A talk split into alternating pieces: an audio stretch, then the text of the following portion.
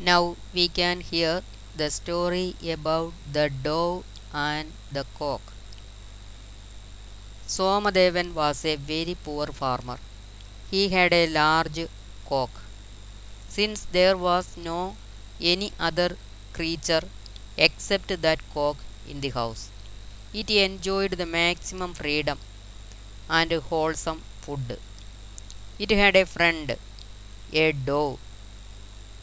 In all the evenings, the dove came to the house and had a talk with it. Spending the evenings with the cock, the dove had returned.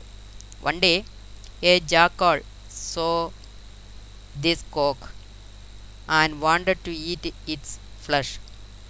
It was sure that the bulky body of the cock would be very tasty.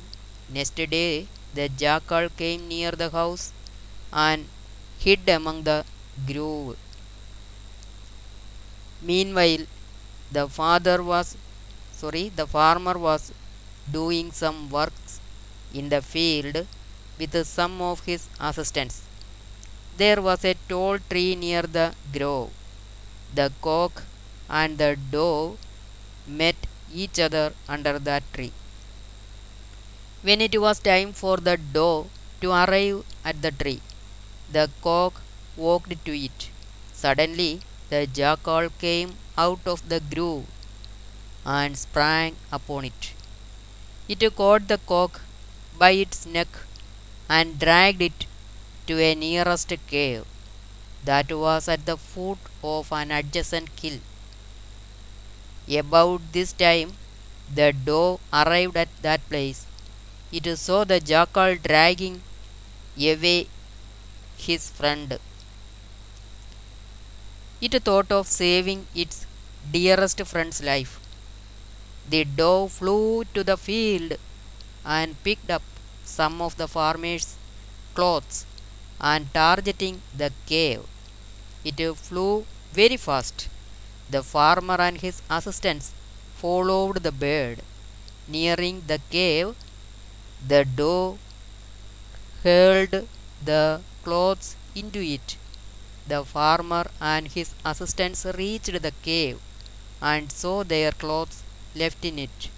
Entering the cave, they heard the cry of the cock and recognized what the dove meant.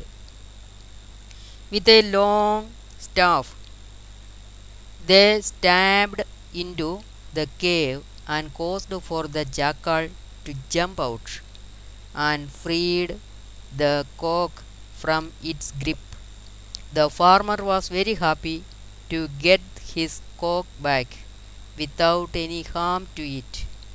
He thanked the doe for its kind behavior. The cock also said thanks to its dearest friend for it saved its dear life. Again, they lived there as true friends.